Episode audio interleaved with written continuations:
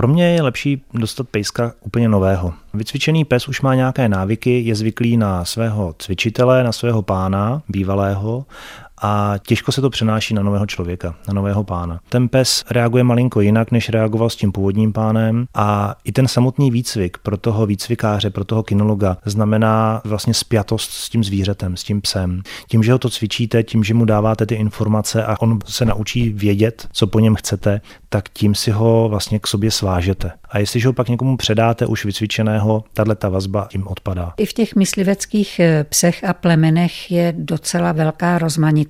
Máme barváře, brakýře, norníky. Ten výcvik se také bude lišit podle toho účelu. Ano, podle potřeb. Máme vysokonohý psy, máme nízké psy. Opravdu záleží na tom, co má ve své činnosti, ve svém životě vykonávat. Poslední dobou jsou více užívaní honiči i barváři. Je to podle stylu lovu, podle potřeby toho vůdce, k čemu toho pejska potřebuje. A tam už jsou třeba potom jiné ty kinologické výcviky, než třeba u psů, kteří se vychovávali na drobnou zvěř. Jakého psa v současné době máte vy a čemu jste ho učil?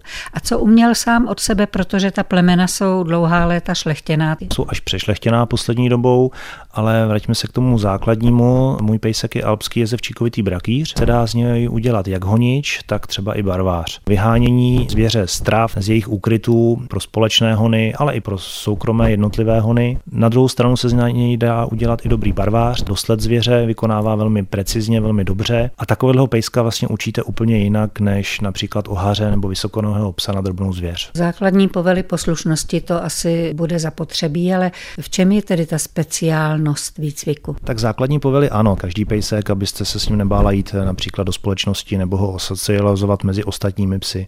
Ale zrovna tyto plemena jsou taková svoje, tvrdohlavější, mají své návyky a jak jste dobře řekla, už jsou k tomu vyšlechtěná, k nějaké práci. A je naopak škoda jim ubírat z té dravosti, chtivosti, vykonávat to lovectví, tu myslivost. Často ten člověk, ten vůdce, ten kinolog dělá chybu v tom, že ho v tom podráží a tyto znalosti mu jakoby ubíjí. Takže necháte psa dělat, co on si zamane? To úplně ne, ale podporujeme ty vlastnosti, které my potřebujeme po něm, aby dělal. Aby byl dravý, aby opravdu tu zvěř napadal, aby nebyl bojácný, aby nečekal na každé slovo vůdce, ale aby byl trošku svéprávný v té práci, aby věděl, co má dělat a měl v sobě tu hrdost, že to dělá. To člověk musí také tak trochu nastudovat. Možná, že ještě užitečnější než literatura bude konzultace s člověkem už zkušeným. Ano, určité společnosti těch eh, pejskařů, těch kinologů schází se, radí si a je opravdu dobré, když si nějakého psa vyberu, podívat se na to plemeno, jak pracuje, byť to jsou nějaké zkouškové dny, výcvikové dny a tak dále,